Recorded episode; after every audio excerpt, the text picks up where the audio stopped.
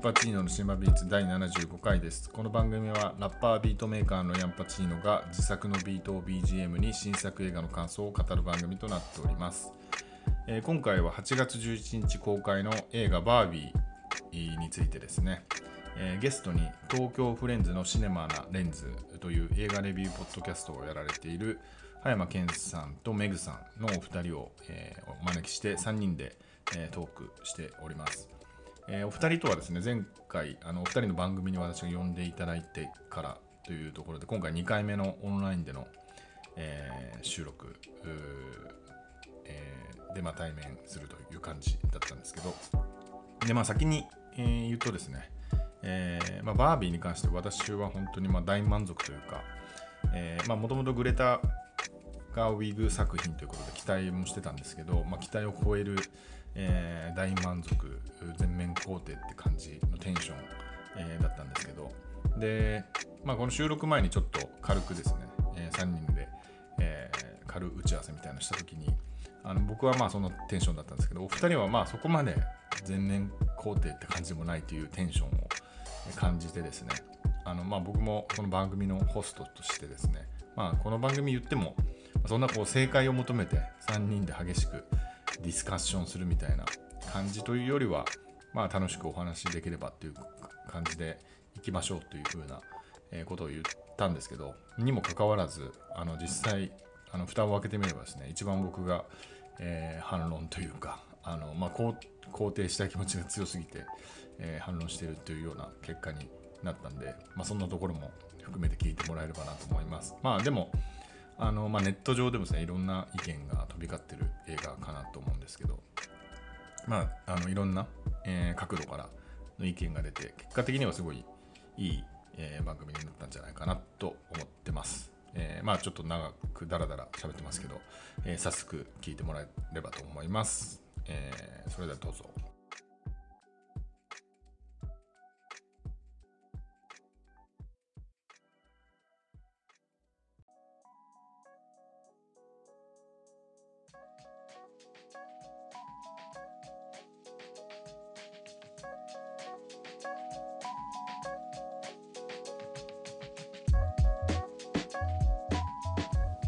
えーそれでは、えー今日はですね、えーゲストのお方をお二人お迎えしておりまして、えー映画ポッドキャストをやられている東京フレンズのシネマなレンズから葉山健さんとメグさんに来ていただいておりますよろしくお願いしますよろしくお願いします。よろしくお願いします。えっとですねえっと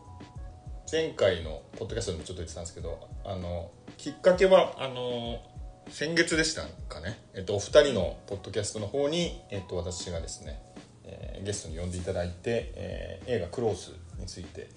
えーお話しさせてもらって、まあ、結構盛り上がったかなという感じで、えーまあ、それをご縁にですね今回ちょっとこちらの、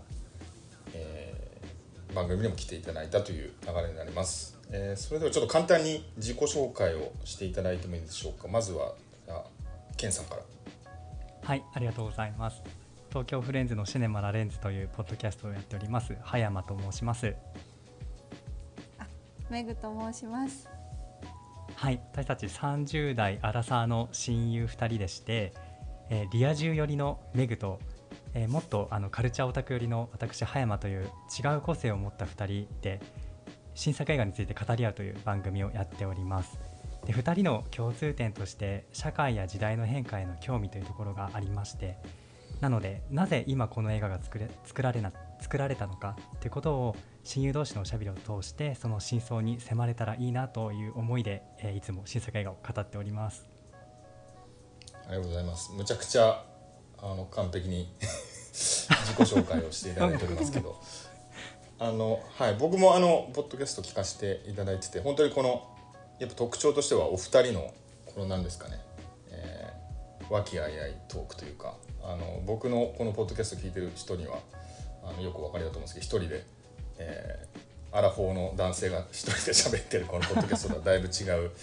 えー明るいムードのですね、えーポッドキャストをやられてましてお二人の関関係性でちょっと言える範囲で、えー言うと結構長いお付き合いなんですよね。はい、そうですとね。私たち高校3年生の時に同じクラスになりましてで一般的にはあんまりないことかなと思うんですけどその後同じカリフォルニアの大学に4年間留学しましてでそこでやっぱりあの外国語の環境の中で海外で一緒に苦労するっていう中ですごく仲良くなったっていう関係性です。で大学の時に文学を専攻していたということもありましてあの卒業してからも映画の感想を語り合うっていうことが多かったのでじゃあこれをポッドキャスト番組にしてみてはどうだろうと思って私がメグに声をかけて番組を始めたっていう経緯です。なるほど、まあ、自然な流れ自然な流れっていうか珍しいですよね そういう。そうですね。はい、不思議な感覚ですね僕からすると。僕,、まあ、僕は、まあ、そもそも男子校だったり、うん。えーしてですねそういう関係の人はあまりいないのであの、まあ、羨ましいなっていう感じなんですけど。まあなんですか。ちょっとよくわかんない。角度で。コメントしてすいません。えっとそれぞれのあれですねパーソナリティにちょっと迫ると。葉山さんはえっとこれ言っていいんでしたっけ？あの沖縄に住まれてる。あ別に言っていいんですよ。大丈夫です。はい。私えっと今年の2月に沖縄に移住しまして、うん。それまでは東京の方でまあしばらくサラリーマンをしていたので、うん。結構あの今年すごくガラッとあのライフスタイルが変わったっていうような感じなんですけど、ね。まあ沖縄にももうすでに馴染んでめちゃくちゃエンジョイしてます。なんか沖縄にゆかりがあったって感じなんですか？あそうですね。前からご家族とか。あそうですね。知り合いがいるっていうのもありますしうんもともとあの旅行で沖縄に行った時に、まあ、めちゃくちゃいいとこだなと思ってました。うん。で今あのリモートで仕事もできる時代なので、はいあの移住できたっていう感じですね。そうですよね。だから2人で。メグさんは東京ですもんね。だからそはい。の、きょ距離があってもできるっていうのはうん。すごい時代だなという感じですけど。最初の半年ちょっとかな？1年経ってはないか。ぐらいまでは結構あのオフラインで直接うちで収録したりとかしてたんですけど、うん。その期間があったっていうのもあってあのケンちゃんが沖縄に行ってもあのなんかそのベースのやり取りがあったのでなんかあとそれがオンラインに変わったっていうだけで割とスムーズに移行できたんじゃないかなとは思いますねオンライン収録は。うんうんうん。うん。まあ聞いてて全然その感じはないですね差っていうか。僕でもただあの結構2人のお二人のあのーなんですか？えー、見見た目っていう言い方がいいのかな？あのあの配信？いやいや見た目ってちょっと言い方おかしいんですけど、あの YouTube の配信ライブの動画を、えー見てたのでなんとなくその2人が直接喋ってる感じっていうのを、えー見てたんでなんかそれをイメージしながら普段聞いてる時も聞いてる感じはしますね。ですねでも。でもそれぐらい自然に聞こえてるのであればよかったです。ううんん、なんかでもあれ一回あると多分すごいファンの方はあれを聞いてイメージがあるんでなんとなくこう想像しやすいとか。とか言ってる僕が多分一番想像しにくいと思うんですよ。ど どんなど顔も僕多分出してないのであのどんなやつがねあのどんな状況で喋ってるか全くよくわからないうんと思うので、お二人の方がかなりなんですかね、えーオープンな存在だと思うんですけど。すいませんヤンパチーノファンの、ヤンパチーノさんファンの皆さん私たちあのお顔を先に拝見してしまって。お顔は別に隠してるわけでもないんですけど 見せる見せる場がないっていう。特権です。本当ですね。葉山さんあれですもんね。ゆゆ葉山さんがいいんですか？ケンさんがいいですか？ちょっとこの後の考えことを考えるとケンさんは紛らわしいのか。確かに葉山さんにしましょう。えっと YouTube もねやられてて、うん。かなかなり、はい。なんですかね本格的にやってるという印象を受けるんですけど、この映画。あのあありがとうござい分ます。析の発信というものに対して。そうですね。やるからにはあのうん。やっぱりなんかだいぶがやっぱり頑張っていいコンテンツを送り出さないと全然見てもらえないなっていうことを実感として感じてきたのでうん。頑張ってますね、うん。なるクリエイほど結構やっぱ発信してると誰でも言えることですねみたいな、まあ、そんな直接的な言い方じゃないけど。そういう言葉をいただくこともあったんでなんかやっぱそういうふうに思われないようなやっぱ差別化とかすごく考えますね。ううんん。いややっぱ YouTube ちょっとそこ違いますよね。多分見てる人も多少違うのかもしれないですけどやっぱポッドキャストってまあ言ってもあの一方的というか、まあ、コメントとかいただけますけどそんなにこう、なんですかね鋭い あの批判みたいなのいただくことは今今のところないんであの YouTube とかの方が辛辣にいろいろ書く、まあもちろんいいことも含めてだと思うんですけど、そういう印象あるんでそこでやってるっていうのは結構すごいあの精神的にも タフじゃないとできない感じがしますけど。いやあの母親からも心配して LINE が来たりしますよ。辛辣なコメントがあると、確かに、あの私は全然大丈夫なタイプなので。うんうんうん。大丈夫です。それすごいすごいですねメグさんはあのさっき、まあ、リア充 OL という紹介がありましたけどその 映画の方に分析にどあの集中してっていうよりはあれですよね。あのあれそれも失礼かもしれないですけど、全然全然。リア充の方に、本業の方に、はいあのリア充って私私がここで言っておきたいんですけど私がリア充って言ってるわけじゃないんですよっていうのを誰に対する弁解なのかわかんないんですけど毎回ちょっとね。私があのリア充と呼ばせてもらってるだけです。なんかあの番組の説明欄にいつもレリア充バリキャリ、バリキャリ女子みたいなうん。書いてあって、あの私の等身大の私を知ってる周りのメンバーからすると「やばいね面白いね」とかって 言われるんですけど、まあ、あの多分比較的そっちのエリアには広くあのあれしたらいるかなっていうぐらいで。あのうんうんはい、でも結構仕事は頑張りたいタイプの女子ですね。うんうんうんなので映画は結構あのケンちゃんと一緒に話すのが楽しいからイエーイやっちゃおうみたいなノリで実は始めたっていう。あの金魚の糞やってますっていう感じ。いやいや、まあでもなんかそんなのことない。うんうん、温度差っていうか。温度差っていうか。なんですか。スタンスの違いみたいなのがむしろ聞いてていいのかなっていう。あのなんだろうまあすごい映画の、まあ、今 YouTube も両方やられてるんで、映画の話をとにかく知りたかったら多分 YouTube の方を聞く方も多いのかもしれないんですけどなんかお二人の多分ポッドキャストちょっとそれともまた違うもうちょいこう裾の広い感じにはなるのかなっていう。あ嬉しい、うんうん、いや僕がそもそもあのポッドキャストあんまり目的を持って聞かないんですよ。あのなんかただ話してるのをダラダラ聞きたいタイプの人なのでなんかそういう需要っていうのは絶対あるのかなっていうふうな気はしてますけどね、うん、まあ偉そうに言ってあいやでも全然わかります。YouTube とかってでももうね自分の視線も取られるし、耳も取られるし座って見ることとか、うん。なんかそういうことの方が多いイメージがあるからやっぱなんかこういろんな自分のリソースが取られるって思うと やっぱりそれで映画の何々見るとかっていうのは、うん。結構期待値が高まるんだろうなっていうのは、うんうんうん。なんかやっぱその点はあるなと思っていて。うん。でそれに対してポッドキャストは今ヤンパチーノさんが言ってくれたみたいになんか結構流し聞きとかするじゃないですか、うん。うんなんか歩きながら聞いたりとかうん。っていうのができるから、そういうなんかやっぱこうニーズの違いによって、うん。あの求められてくるものは違うんだろうなっていうのは、うん。なんかケンちゃんの話聞いてても思いました。ガチ勢コメント来るんだろうなみたいな。いやそこはすごいですよね、うん。それがあったら僕はもう多分できないできないと思いますね、ガチ勢を意識した私もあのはあこんなコメント来たとかってなっちゃうと思うから。すごいな YouTube のいいところとしてすごく夢も感じたんですよね。っていうのがなんか本当に私全然プロでも何でもないので映画の。うん。だけど、まあ、いいものを作るとちゃんと伸びるっていうのがびっくりしたところですね、YouTube の。結構あの、うん。ポッドキャストよりも劇的に伸びますよね。うんうんうんああまあそうかもしそれないですね。結構確かに。ちゃんと動画のクオリティと連動してる気がしてその再生回数が。だから夢をバズるみたいな、はい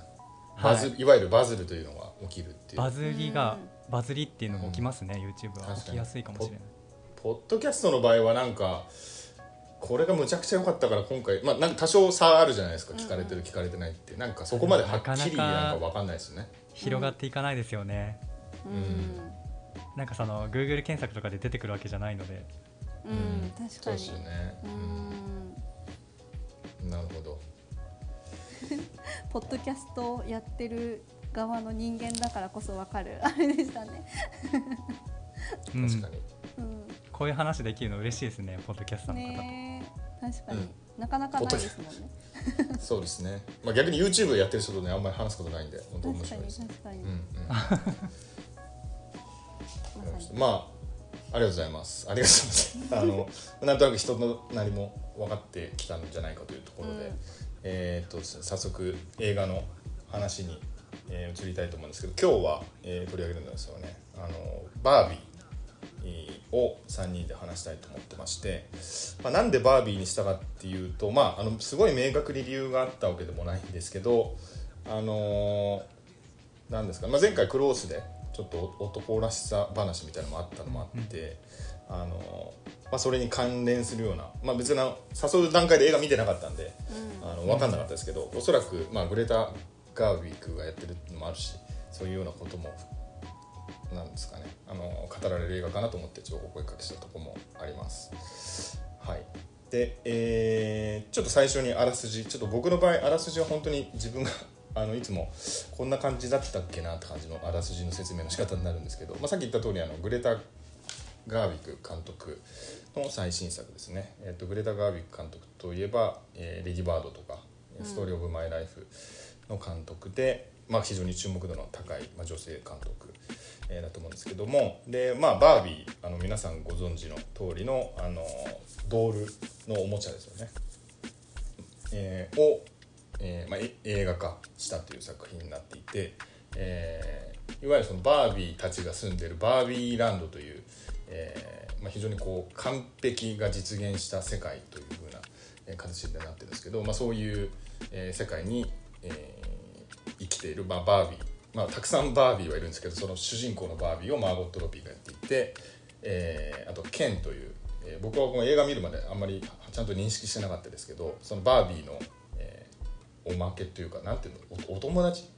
なあなんか映画の中でありましたよね、えー、と一応ボーイ曖昧なボーイ。フレンドか、なんか曖昧な 何でしたっけなんかあったと思うんですけど。あありますありますはい。まあ、そういう絶妙な関係のボーイフレンドとしての件をライアン・ゴズリングがやっていてっていうことで。で、まあ、その完璧な、えーまあ、一見楽しい日常っていうのを、えーバービーは過ごしているんですけどある変化がバービー自体に起きてから、えー異変を感じて、まあ、それを、まあ、直すために、えー実際の人間社会の方に、まあ、旅に出るみたいな話が、まあ、ざっくり、えーあらすじですね。で、えーまあ一旦まずあのネタバレなしで、えー感想を言い合っていきたいなというふうに思ってるんですけど、えーまあ、ちょっとさ最初ちょっと僕からですね話したいと思ってます。でえっと、僕はまあ感想から言うとむちゃくちゃ良かったっていう、まあ、期待値も非常に高かったんですけどグレタ・カービック作品好きなので。うん。で想像通り好きでですね、うん。えっとまあ、まずそのバービーえーの、まあ、実写化、まあ、バービー自体には正直あんまり思い入れはないんですけどこういういろんななんか、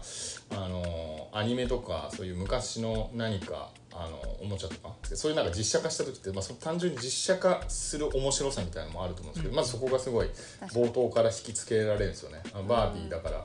あのなんだろう実際に食べ物はあの、飲み物を口に入れないとかなんかそういうような描写とかいろいろ細かいバービーあるあるみたいなのが、まあ、バービーを知らなくても結構楽しい感じであったりとか。であとやっぱりその音楽がすごいあの豪華な、えーメンバーが、えー音楽で参加してですね、まあ、マーク・ロンソンというプロデューサーが全体プロデュースしてて、まあ、いわゆるディスコサウンド、まあ、最近流行りではあるんですけどそういう、えーデュア・リパとか、えー、とリゾとかその辺りの結構派手な、えーディスコサウンド、まあ、とにかく楽しいかつ、まあ、キラキラした世界観、まあ、全体がまあピンクで、えーなんですかね、えー装飾された世界観なんですけど本当にそこがまあ楽しいって思っていると、まあ、だんだんその、まあ、話が展開していくにあたりだんだんその、えーなんだろうまあ、バービーというものを通じて、えーその女性らしさとか男性らしさとかそういうものが、えー社会から求められている、えーものの息苦しさみたいなのが、まあ、かなりこう批評ギャグ、うん。結構どぎつい批批評ギャグがまあ連発されて、えーまあ、正直あの、まあ、むちゃくちゃ笑いつつもあの男の自分としてはドキッとするようなギャグも結構あるんですけど、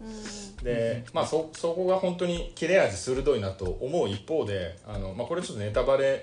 えーまではちょっと今今は話さないですけどあの最終的にはすごい僕はこう優しい映画だなと思ってて、あのまあ、誰も置いてかないっていう感じがやっぱしたんですよね。なんかすごい批判して突き上げて終わりということではなかったなっていうふうに僕は思っていて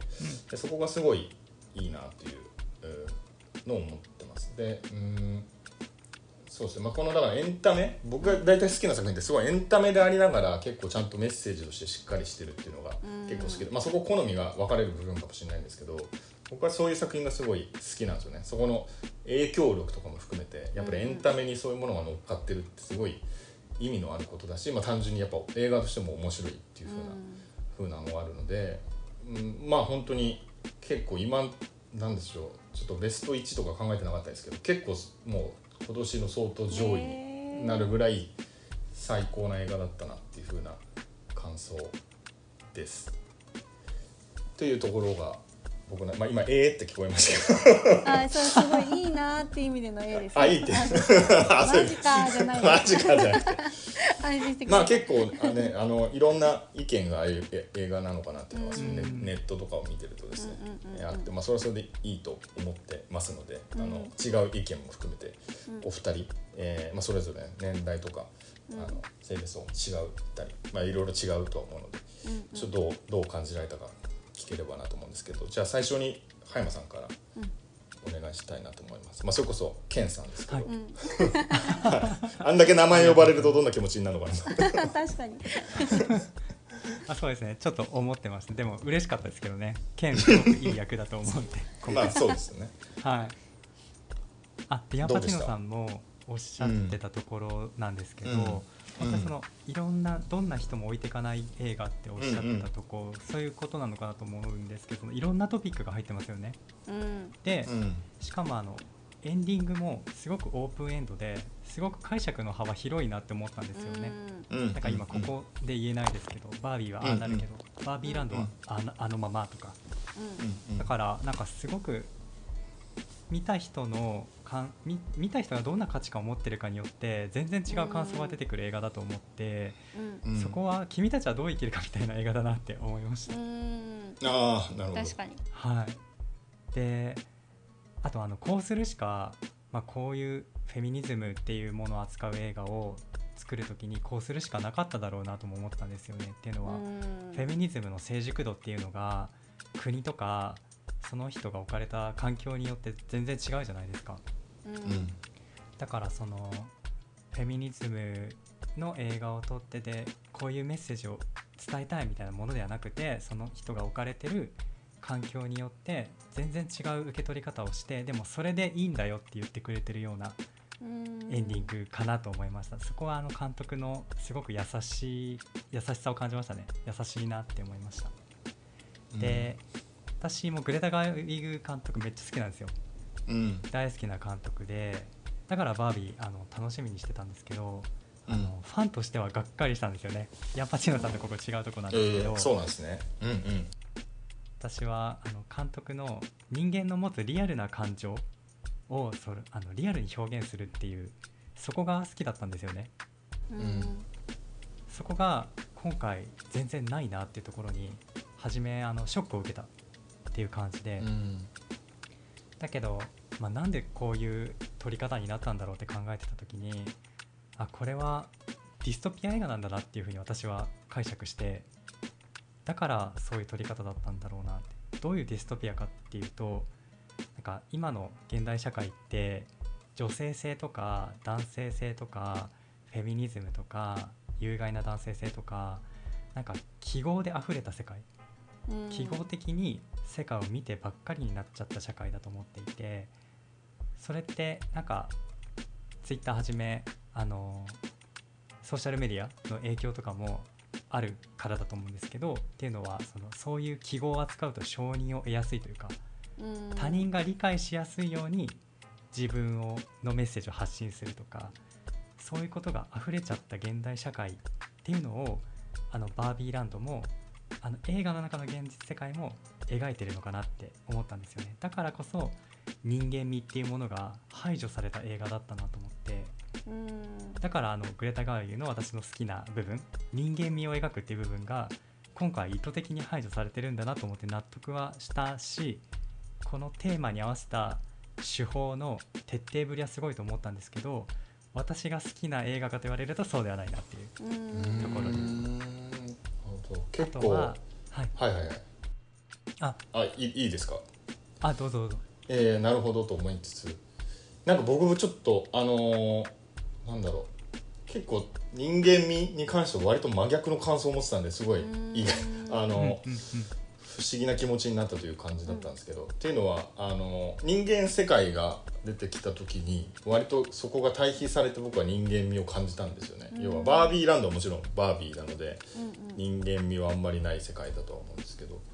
あの人間との関わりで逆に人間っていうものを知るっていうような話があったかなとちょっと思ってて、でそういうなんかあんまりまあ説明はされてないですけどそのカットとかいろんな人間を映すカットみたいなのが結構あったかなと思っていてなんか僕は逆になんかそこでちょっと泣泣きそうになったんですよね。そのなんかわかります。人間に対し私もはい。てあのあのばうん。はい。そういう意味ではなかった。グレグレタ・ガーウィグらしいうんうん。シーンが2つあって、うん。そこがこの映画の大好きなシーンなんですけど、うんうん。一つがあの途中で人間世界に行っておばあちゃんに会う場面です。うん。うんあれよかったよね。でうんもう一つが一番最後です。マーゴット・ロビーがある場所ちょっとネタバレ気をつけてくださいね。はい。あの今ネタバレ気をつけて。はい。えっとマーゴット・ロビーがある場所に行ってあることを言うっていう一番最後のシーンが、あそこはやっぱグレタ・ガーウィグだなって思ってすごい好きなとこでした。ただなんかあの人間世界もあのマテル社バービーを作ったマテル社の中はフィクショナルな描かれ方だったなってうんうん。思ったんですよね。ほど。まあバービーが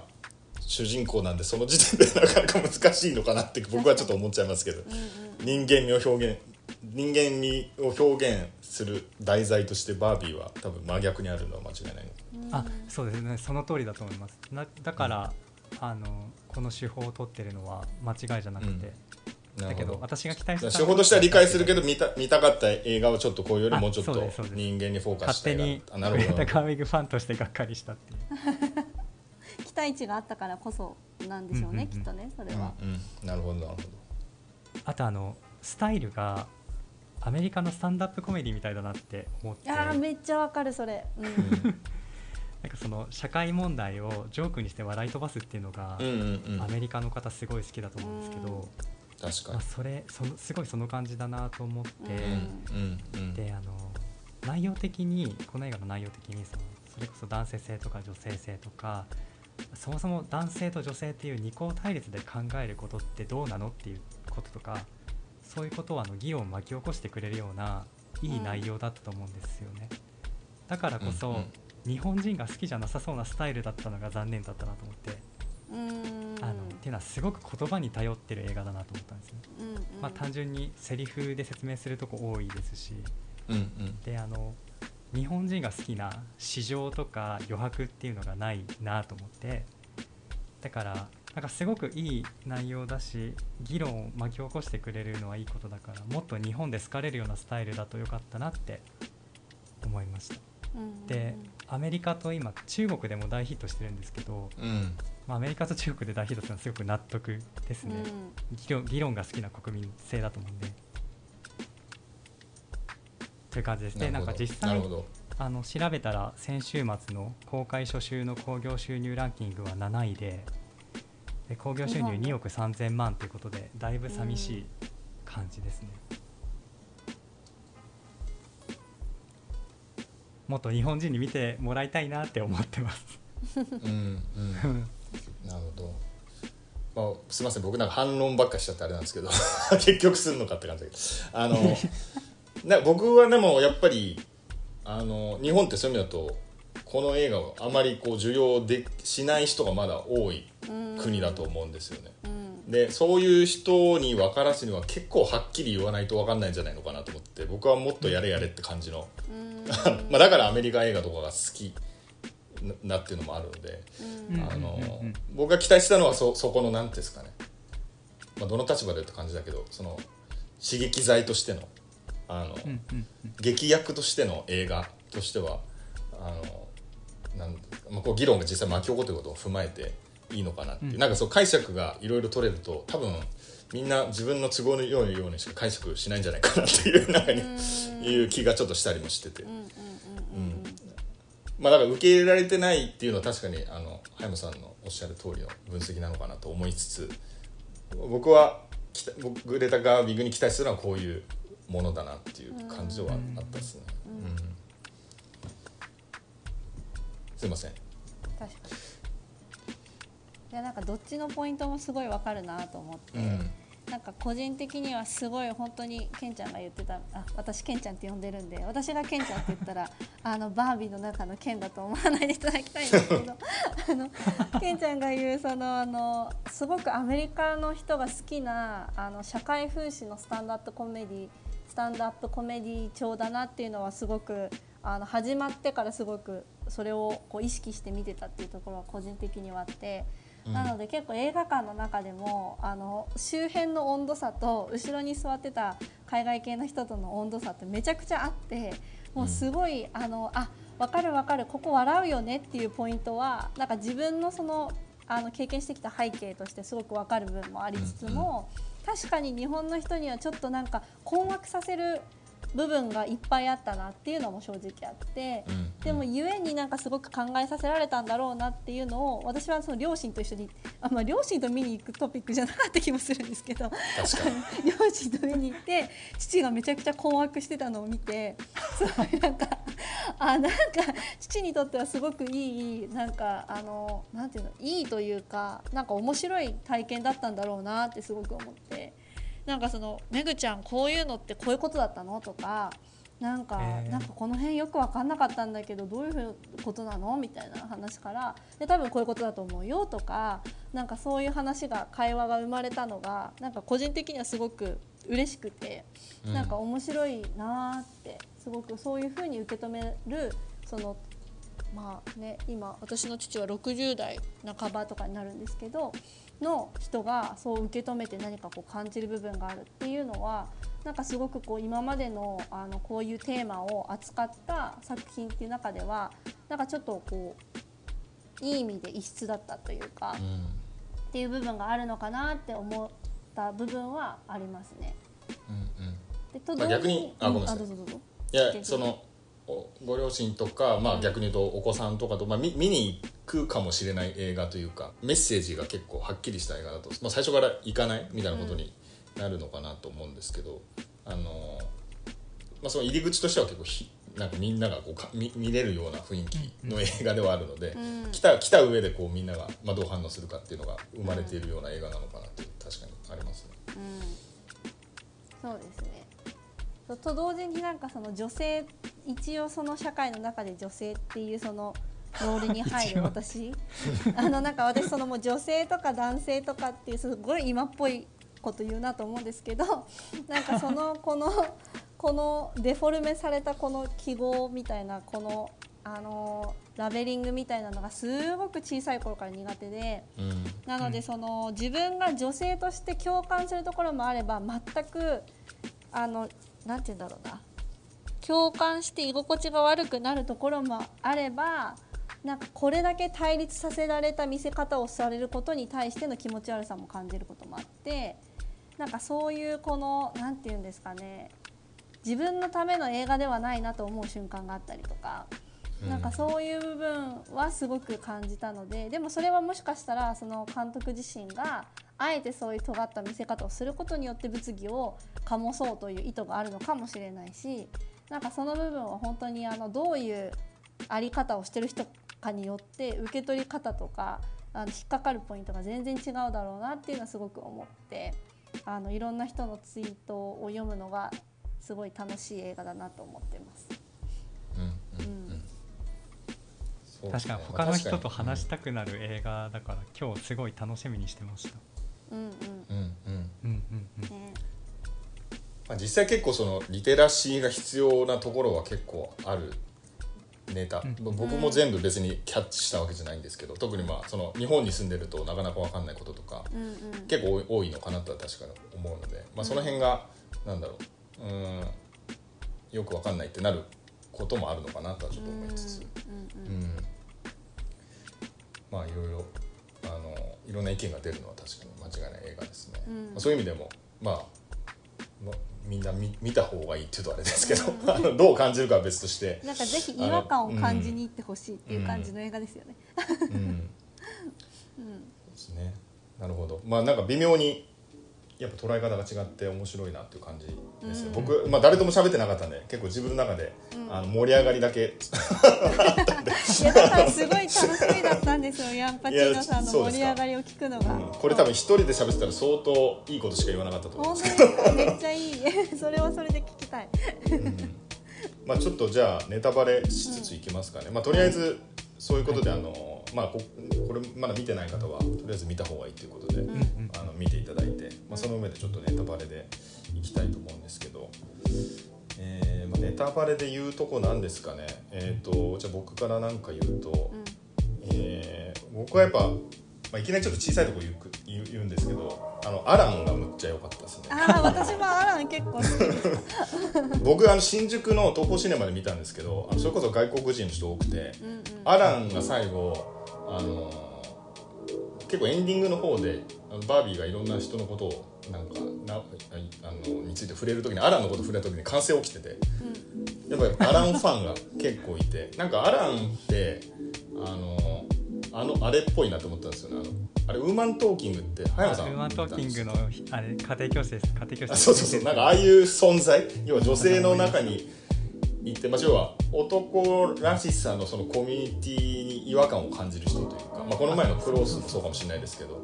なんかそういう存在として、まあ、むっちゃとにかくその完璧と言われてるバービーランドで一番もともと居心地が悪かった人は彼なんですけど彼がまあちょっと救われるというか、まあ、完璧に救われたかどうかは別としてなんかそういう風な形になったのはすごい良かったなと思ってて、まあ、それがなんか僕がその誰も置いてかないっていう印象をさらに強めたのは結構アランをちゃんとフューチャーまあしたら人によってアランの注目が足りないって言ってる人もいるんですけどあの僕は結構あのいいいい出され方してたなアランはと思っていて。そこはすごい良かったですね、うん、なんかキャラで、まあ、アラン以外とか他はなんかこの人あのいいも悪いも含めてなんかあります？あメグに聞いてみたかったのはうん。あの人間のグロリア人間のお母さん。うん。グロリアが途中ですごい女性の生きづらさについてのスピーチをするじゃん、うん。あれはどう感じたのかなって。あそこはやっぱり共感して感動するのかな。うーんまではしないけどやっぱ共感するとこはすごくあっうんてうん。で、いやそうだよねみたいなあーうんうんわかるわかるそういう社会だよねみたいなのはやっぱわかる部分はすごくあった。でただなんかその彼女自身がすごくお人形で遊んでたりとかなんかそのなんて言うんだろういろんなんて言うんですかね。そのなんてちょっとちょっとなんて言うんだろうまあデフォルメされて全てがデフォルメされているその世界社あの作品の世界なので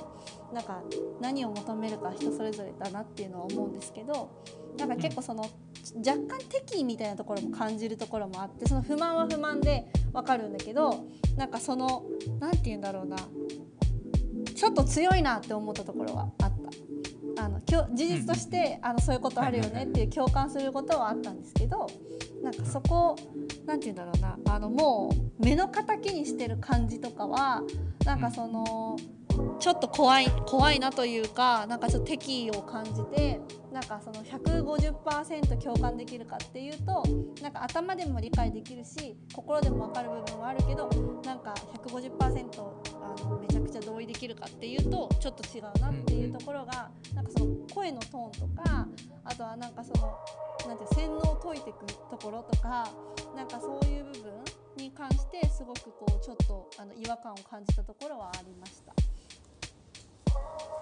確かに相当切れ味はすごかったですね。あれをどう受け取っていいのかなっていうのはありましたね、まあ、でもなんか一つのなんかそのいわゆるなんかある種このフェミニズム運動の歴史みたいなのをこうある種映画の中でもこう、あうんうんうんそうだね。描いてる側面もあると思うので今までこう声を上げてこなかった上げる機会がなかったもしくは上げそういう部分に気づく機会がなかった社会の中でそれを声を上げてきたフェミニズム運動というかそういう考え方みたいなのを啓発してきた人たちのリーダーとしてのそのそういう人たちのなんかこうを表してる部分っていうのはあるのかなと思ってだからなんかそういう人たちが悪いとかあのどうとかっていうことことではなくてその時その時に必要だった役割だったんだろうなっていうのは思っていてただ現状自分が今のこのいる社会の中だったりとか関わっている人たちだったりとか自分の在り方とかっていうのを考えた時に全く同意できるかっていうとそうではないなっていう。なんかその歴史だったりとか社会の流れの中であこういうフェーズってあるよねとかなんかそのなんていうかっていうのはなんか分かるっていう感じです伝伝わります？難しい、うん。なんかグレタ・ガーウィグ監督もフェミニズムの変遷とともにバービー人形って歩んできた人形だからそのいろんな世代の女性を描きたかったっていうのはインタビューで言ってただからあのバービーを作ったルースの世代も出てくるしグロリアの世代もいるしあと Z 世代のサーシャの世代も描いてて。僕はまあ基本全面肯定なのであのやっぱりグロリアのあの切れ味、まあ、基本的にこの映画ってとにかくなんですかあのとにかくブーストされてる映画だと思うんですよね、いろんな感感情とか。っていう意味でだともう切れ味鋭くて最高って感じのシーンです、まあ別にあの僕は男ですけどあのまあさっきちょっと言われてましたけど今までやっぱりこんなこと映画で言えるうん、わけなかったしっていうか女性がそういうこと言う、まあ、えそそれ自体のこともちょっとグロリア映画の中で言ってたと思うんですけど、こういうこう不満を言っていること自体が、あのやっぱりないないというかあのな変人と決めつけられるような世界であるっていう中であのシャウトっていうのは結構胸を打たれたんですよね、まあ、もちろんむっちゃ強いなとは思ったんですけど、まあ、それそれもよしというか。そうそういう感じはあったかなっていう気がしますね。なんかスカットジャパンみたいと思いましたそうそうそう、まあ、まあそうそうそうまあそうかもしれない。正しい表現じゃないかもしれないけどそれぐらい多分それに近いかも。そうなんかやっぱ代弁してくれる人の存在って大きいだろうなとも思ったし、やっぱゆその自分が言えてなかったこととか心の横底にあった部分を表現してくれる人が出てくるっていうことは社会的にやっぱり求められてる部分でもあるし、やっぱそれをそう背負っそのあの環境下であったらグロリアは特に彼女はそれを背負ってた部分もあると思うし、ってなるとやっぱああいうこう登場の仕方になってくるよなっていうのは、なんかすごく理解できる。まあ男でそういうなんかいろんなルサンチマンを抱えてるやつとかがこうシャウトする映画なんて今まで山ほど多分あったと思うんですよ。ね。でそれと同じものが女性でもあったということなのかなとは思っていて、うん。僕は結構グロリアの、まあ、とか全全部好きって言っちゃってるのありますけど グロリアのシーンも結構全部好きであの最初の車で飛ばすあたりとか結構あそこで一見なんかなんか泣いちゃいましたね。うーんヤンパチーノさんが泣けた箇所が結構気になってたけど、あの事前にツイ最初ートで拝見した時はいはいはい、うん。最初はやっぱグロリアがでおか、うん、が出てきたとこ。あそこからいきなりまあなんか映画自体も結構走り始めるっていう感じだと思うんですけど、あのまあグロリア自体がこうなんか完全に自分の中で何が変わった瞬間みたいな感じがあって、んまあふ吹っ切れたというか。うんうん。うんなんかあそこは本当に。確かにあのあのシーン良かったですね、うん。まあ、ちょっとその手前に確かなんかもうね娘から嫌われててとかなとかいろいろ言ってからのうん。超超飛ばすっていう。でなんかどこで運転習ったのみたいなやつがあってその なんかなんだっけ、うん。あのお父さんって言われてなんか、うん。ごまかすみたいな感じのあの辺のなんかちょっとうんでそれをちゃんとあのバービーも見ててうんうんなんかニヤッとする感じの、うん。なんか連連帯の感じがすごい良かったですね、ううん。んいやなんかそれでそれでいいんだよってすごい思いましたあのシーン、うん。うん。確かに。まあライアン・ゴズリング、でもそれこそケケンですよね、の話が。まあやっぱ今回あの、まあ、み結構そう言ってる人多いと思うんですけどライアン・ゴズリングうであったことの意味っていうのが非常にでかいのかなっていう気はちょっとしてて、なんか、あれが違う人だったらそれこそもっと反感を生んだりとか共感できないレベルになるっていうか、なんかそそれだけまあ要はちょっとあの男らしさを相当いじられるわけじゃないですか、まあかなり えぐいあの感じで。でそれがすごい本当におなんだろうななんあの超男らしさ満々みたいな人がそこでおられると結構痛くて見てらんないかもしれないし。確かに。なんかそれがもうちょっと柔らかい人だとあんまりなんかピンとこないかもしれないしなんか絶妙っていうか。微妙でしたね。うんわかる。うん。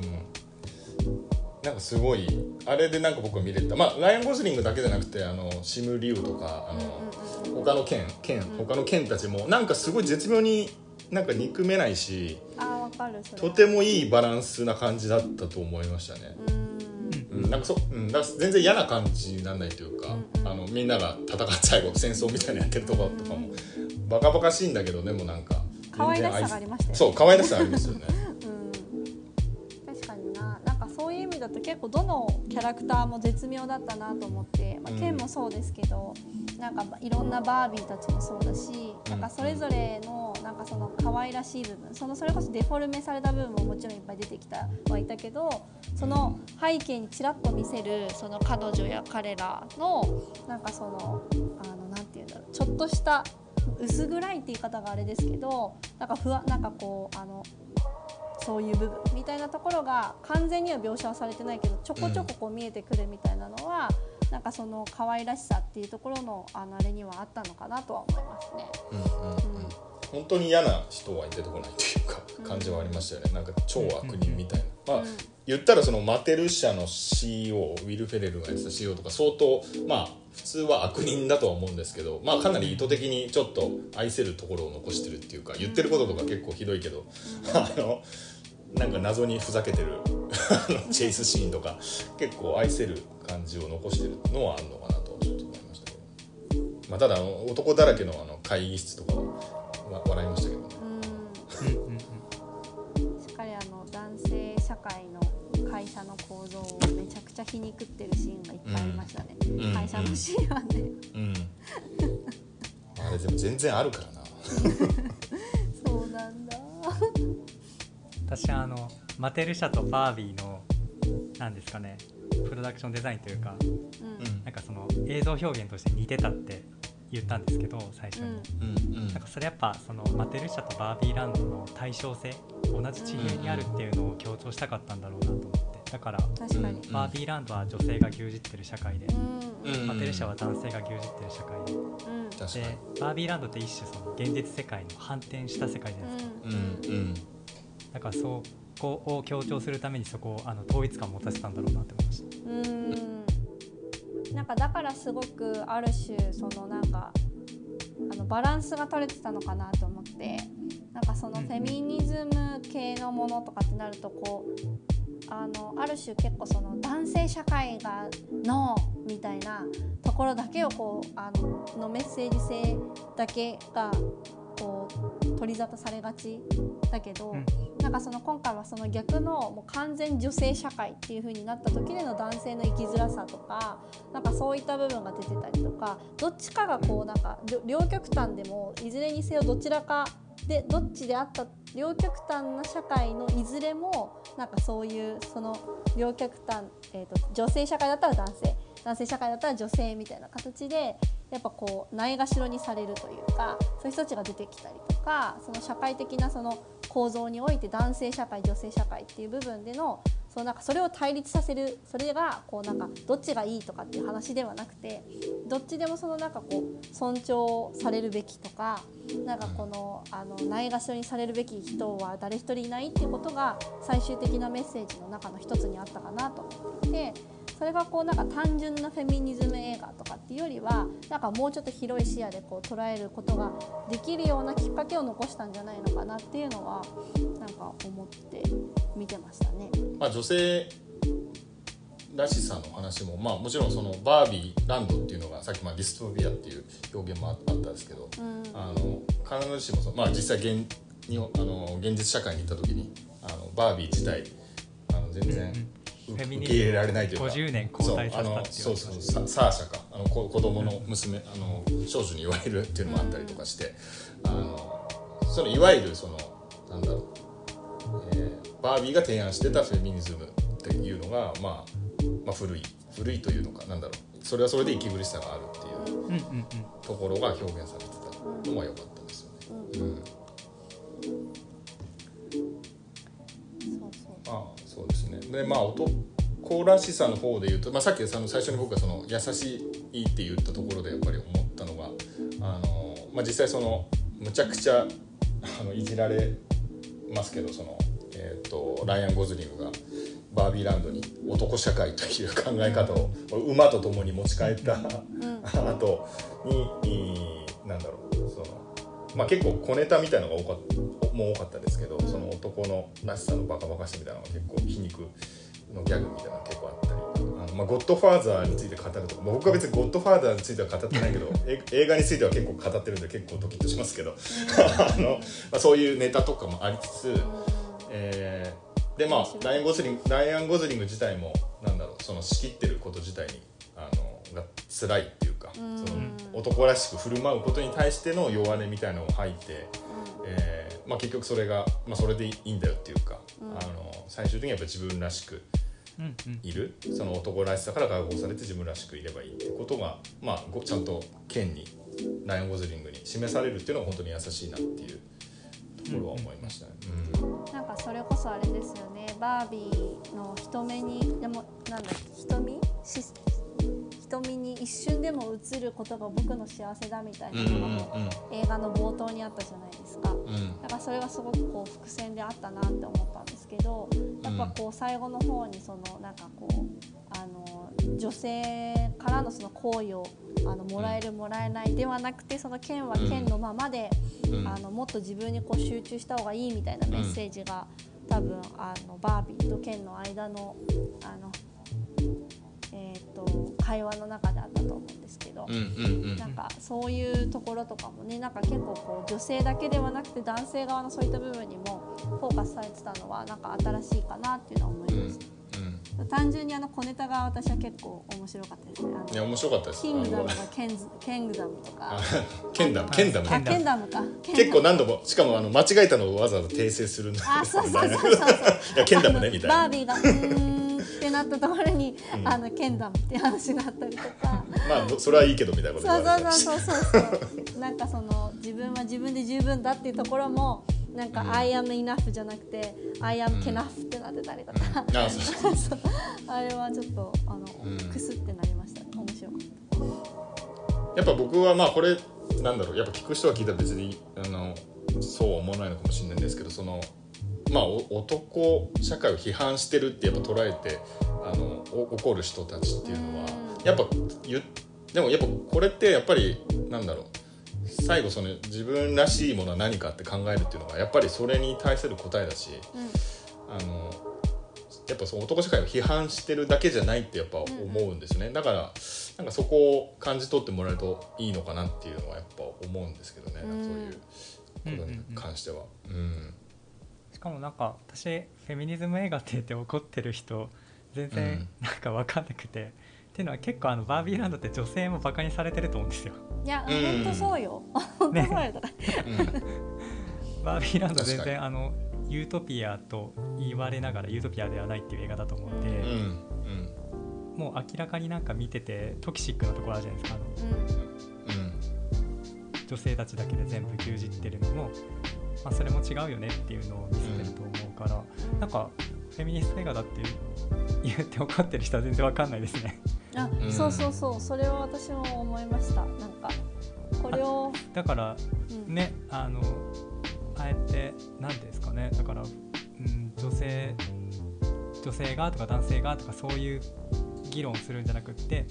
そういうのから抜け出すっていう結末だったじゃないですか、あのバービーが人間になるっていう、うん。そのメッセージはすごく納得感高かったです。うん。うんうんうん。いいですね。うん。いやそこは本当に一番伝わってほしいとっていうか、まあ自分もそこが一番良かった部分かなって気がします。うんうん。いやもうだってあのバービーランドの一番最初のさこうなんか朝起きて「はいバービー!」ってやつひたすらやるじゃないですか。もうバカにしすぎでしょ。とか。ちょっともうなんかこの感じでずっと続く？って最初だと思ったんですけど。なんかいやだから僕もこれはディストピア映画だったんだっていうのに気づいてから全部納得した。ううんうんうんうん。まあ実際そのえっと。ウィアードバービーその変なバービーケイト・マッキーノが演じた、まあ、彼女とかはやっぱりその社会で阻害されてる存在になっちゃっていたしやっぱり全然いいいい社会ではないわけですよね。うんまあ、その彼女も最終的にはあのなん受け入れられて本当にいい,、うんいい終わりというか感じだと思うんですけど。うん。そうなんですよね。最初はやっぱりそのあのこう仕事もバリバリ回してて、であのそれでかつ見た目も美しくてもうだって足がさこのうん。フラットになってるったらもうなんか「イー!」ってなるような世界だったのにあのだからそれ自体がもうなんかすごいあのあるじゃないですか。その女性っていうものに対すうん。るその、こうデフォルメというかに対するある一定の基準っていうところがあのバービーランドの中でも押し付けられてるっていう部分があって、うんでそのウィアードバービーっていうものに対して後ろ指を指してるシーンと話だったりとか、なんかそういう部分とかっていうのは本当にあれが別にユートピアではないっていうのもそうだし逆その逆を言えばマテリアル社だったりとか、うん。現実社会マテル社。マテル社か、マテル社。だったりとかあと現実社会の男性社会っていうところも別にユートピアケンは最初ユートピアだと思ったけどどっちもユートピアではなかったっていうところが最終的なこのあのう別のメッセージでもあったと思うから。うん。なんかそういう部分っていうところもなんか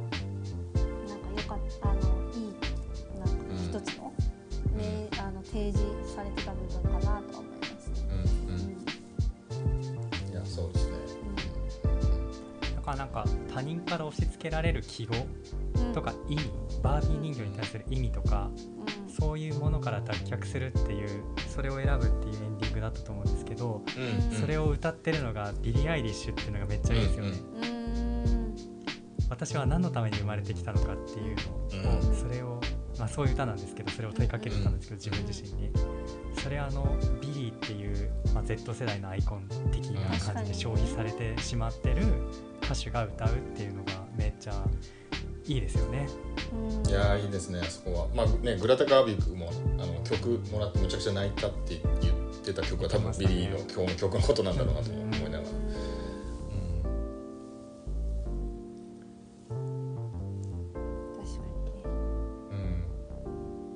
僕はあのエンディングのまあ泣いたというか泣いた 泣いた話で言うとあのなんか人間あそまあそれ葉山さんが言ったのと一緒かもしれないですけど人間の世界を見せられるなんか回想シーンっていうかなんだろう、はい、記憶、あのーいろんな人の記憶がなんか、はいはい。あそこがやっぱりなんか急に視野がむっちゃ広くなるじゃないですかそのなんかうんうんうん。その男女とかと全然関係なくて本当になんかい人間とは的なあのまあ本当こっちが汲み取るしかないような映像だったんですけど、ん。なんかやっぱあそこはグッときたというか、いや本当にそうですよね。うん。まあ、なんか私グレタ・ガーウィグのいいところが少ないってさ、人間味を感じる映像が少ないって言いましたけど、うん。逆に言うといい風に言うとすごい抑えられてるからこそそのパワー爆発力がすごいかもしれないね。あそうそうそう。僕僕がさっきちょっと言いたかったそうそういうことかもしれないですね、うんうんうん。あの他の部分があまりにそのバービーなのでそうじゃないとこが引き立つ感じはあるのかなっていう。貯めて貯めて貯めてやるみたいなのあったかもしれない。うんうん。そうですね。あのおばあさんのバス停のとことその最後のとこはなんかそうそう。何、まあ、あとそのおばあさんのバス停の手前の何気ないこうに風景みたいな。なんか人が喋ってて笑ってるとか。なんかあそこだけで確かになんか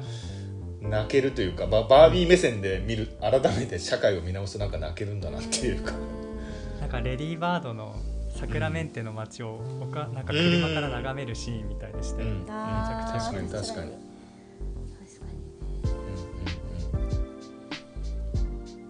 と私が最初にあのグレタ・ガーウィグ監督がいろんな解釈を許してて優しいなって思ったっていうのは、うん。あのバービーが人間になることを選ぶ一方でうん。バービーランドはあの、まあ、男女の理解は促進されるし歩み寄りもあるけど、うん。でも女性優位のまま維持されるじゃないですか、うん。うん。そこ両方あるのがいいなと思ってっていうのは、うん。確かに例えばそのアメリカほどフェミニズムのが成熟してない国とかだともっと単純にその女性のエンパワーメントの映画として受け取る人もいると思うんですよ。うんなのであの単純にそのあのバービーランドを女性、まあ、フェミニズムを肯定するものとしてああいう世界になったらいいよねっていうふうに受け取ってもいいとも言ってると思ったんですよね。でもそこをもう過ぎちゃった世代とかもいると思うんですね。あのアメリカの Z 世代とか。ううんんそういう世代にもっとエッチなメッセージを投げかけてるのが、まあ、婦人科のシーンだったと思うんですけど最後の。うんうんうんうんうんっていうのはそのフェミニズムが進むとあの女性が仕事に走るからだある意味その最初のシーンで赤ちゃんの人形を壊すじゃないですか。うん母親っていう役割の否定っていう側面がそもそも最初のフェミニズムにあったから。でもそこから進んでなんか北米の最新のフェミニズムフェミニズムというかなんか女性たちに訴えたいのはまた命の肯定っていうメッセージだったんだなって思いましたけど。でもそれと並行してあのバービーランドの世界がも維持されてるっていうのがだからもうすごく どんな風にも受け取れるなと思いました多層的だな。ああなるほど。最後そこがいい受け取るんですね。いや受け取るんですねって言いながら僕別にそんなにあのシーンの解釈をそんなに してなかったんですけど あのいや割ともうもうちょい手前のシンプルなまあそんなシンプルなわけないのか。ああいや単純にその人間の人間の女性として生きるためにまず最初にそれそこに行くっていうことのなんかなんだろう。まあそういうことそこに行くことも重要だしみたいなことなのかなってだけぐらいしか思ってなかったんですけど。なるほど。そういうそのまあいわゆるこん？子供を産むっていうことも含めてのメッセージだとことですか？あ私これあの引用したいなと思ったんですけど三宅佳穂さんっていう書評家の方が書いたノートうん。で、まあこの方があのまあ北米だとフェミニズムはもう達成されてるっていう考えてる若い世代も多くてフェミニズムが達成されてもこの、まあ、反出生主義って今いろんな先進国でなんか若者の中で、うん、そその考え方を支持する人が増えてきてる考え方ですけどその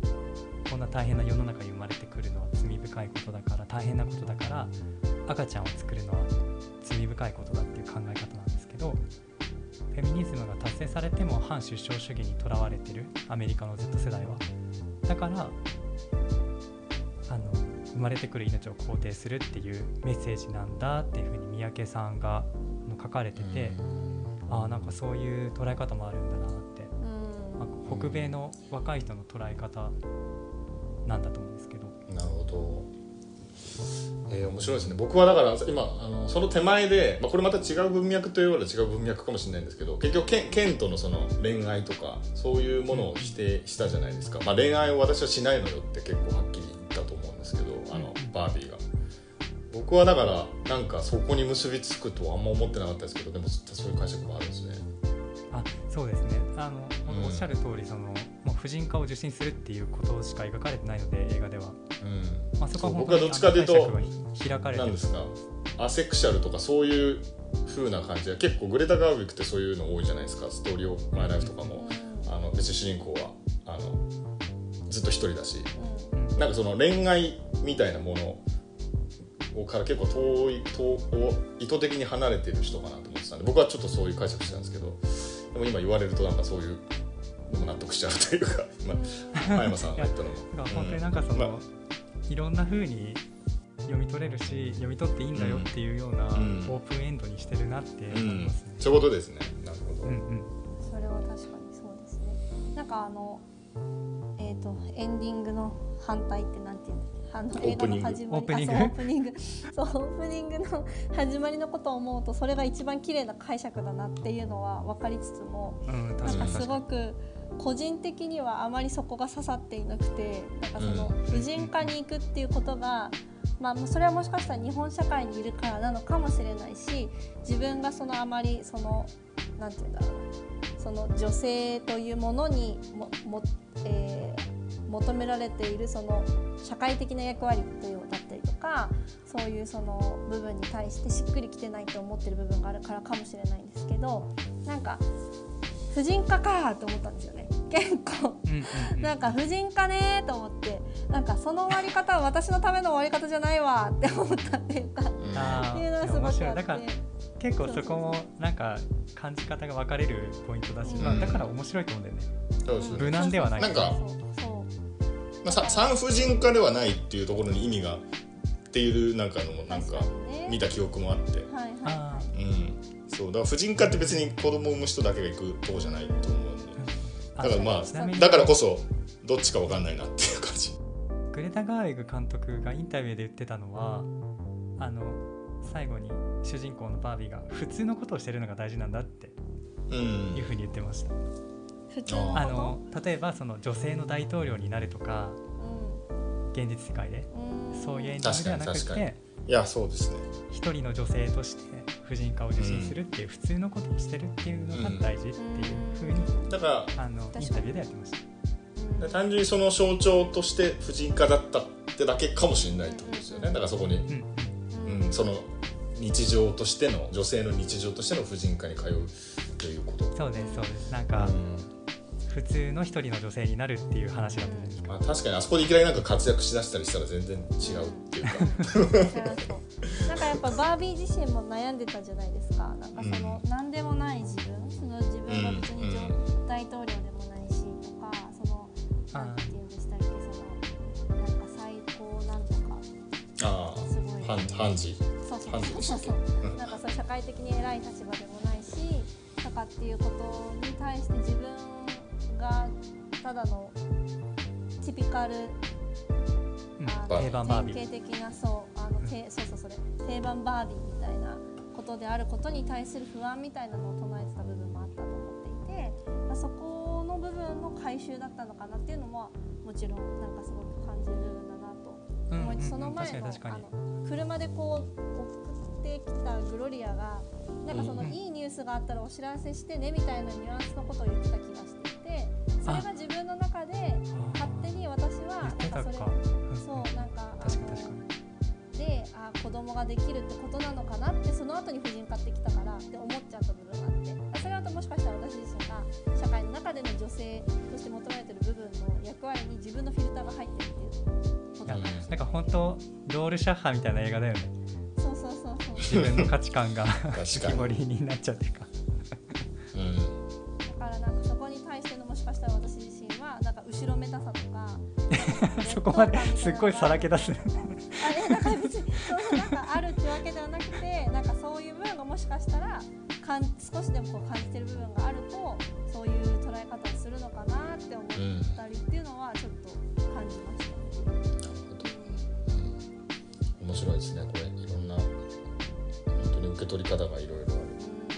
の場面でもいろいろそういうのがあったのかなってちょっとする。けど、うん。はい、まあと言いながら結構いやめっちゃ喋りましたよ。ね。はい白熱して結局立ってますが なんか言い残したことありますか？大丈夫ですか？これは言っときたいみたいなのなければ、まあでもこれぐらいうん大丈夫。はい、話が白熱する映画で多分ねこれたまたまこの3人であのこういう違いだけど多分また違う人がいたら違ったりとかまあでもあのいい感じに違っていい感じに同じで楽しくお話できたかなという気がします。はい、うんうん、ありがとうございます。えーというわけで、えーいきなり締めますけど、えーとまあ、バービーぜひあの見に行ってください。さっきあの、ね興行収入の話もありましたけど、まあ、もうちょっと見てほしいなっていうのが正直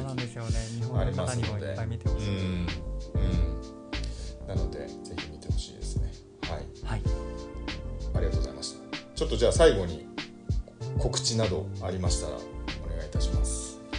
ありがとうございます。私たちのポはい。ッドキャスト、東京フレンズのシネマなレンズからの告知なんですが、はい。今度あの9月1日にウェス・アンダーソン監督の「アステロイドシティ」が公開されるんですけれども私がウェス監督の大ファンということもありましてうん。あの9月はウェス・アンダーソン監督特集を特集の月としたいと思っていましてあの2エピソード9月に配信予定です。うん。で9月18日がその最新作「アステロイドシティ」の特集会で、9月23日にウェス・アンダーソン監督の作家性に迫るというあの監督についての特集というのをやろうと思っています。でこの2回にわたってウェス作品に詳しいベンスさんというああのはいはいはい。映画のアカウントのツイッターもされてるし YouTube、ポッドキャストもされてるんですけど、うんうんヤバチナさんもつながってますよね、ツイッターで。はいはいベンさん にゲスト出演をいただく予定となっています。で、ベンスさん、昔の映画も含めてものすごい本数の映画を見ていらして、知識も豊富で、私よりだいぶ年下なんですけど、もうベンス先生と呼ばせていただいておりまして、あのベンス先生にウェス・アンダーソンについて教えていただく回になっているのであの私自身すごく楽しみにしていますゲスト会が続,、はい。続くんですね。あそうですね。またなんかゲストの方呼ぶの楽しいなと思って。普段と違う視点でお話できるから。すごく刺激になるしなんかモチベーション上がりますよね。いや全然まあお二人は二人だからちょっと違うかもしれないですけど僕に関しては結構全然なんか話し方とか頭の使い方も全然変わるんでやっぱり人は。うん。誰かと喋るの。面白いですよね、うんうん。聞いてる人も多分違う感じなんだと思うんですけどぜひうん聞かせていただきます。楽しみにしております。ありがとうございまちすなみに私葉山はブログと YouTube も、えーそっちの方でも映画の解説や考察やってますんで、あのこのエピソードの概要欄にリンクツリー貼っていただいておりましてそちらからあの YouTube もブログも飛べるのでよかったらチェックしてみてください。はい。ありがとうございますそれでは長い時間ありがとうございました。ありがとうございますあり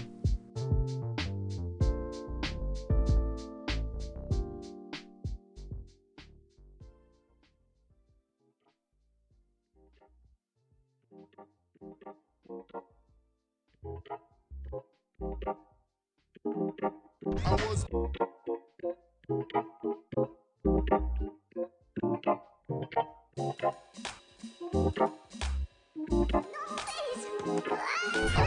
はいエンディングです、え3人でのトークいかがでしたでしょうか、まあ、オープニングでも話した通りえまあ、僕一人だとあの全面肯定会になってたと思うんですけど、まあ、お二人のですねいろんな視点が入ることで、えーより映画が深掘りできたんじゃないかなというふうに思っております。で最後にちょっと付け足したいのが音楽のところであのこのトークの中でもビリー・アイリッシュの話とかリゾというラッパーのことにも触れてましたけど、えー個人的に一番えー良かったのがですねエンドロールでかかるニッキー・ミナージュアイス・スパイスの「バービー・ワールド」えー過去 With Aqua っていう、えー曲がエンドロールでかかるんですけど、まあ、いわゆるジャージークラブ調の低音のベースがですねブンブンうなる、えーところに、まあ、ニッキー・ミナージュとアイス・スパイスのシャープなラップが乗るっていう曲で本当にその低音の邪悪さっていうかあのーラ暴力的なまでのベースのうねりがですねこの爆音の映画館で僕、まあ、ドルビーシネマで聴いてたんでむちゃくちゃ良くてあのー本当にすごい一番上がった瞬間だったんですよね。でまあ体もちょっと動いちゃうような感じであのとても、まあ、このこの映画の締めのところにこの曲が来るっていうのがむちゃくちゃいいなって思った、えー瞬間だったんでぜひ皆さんも映画館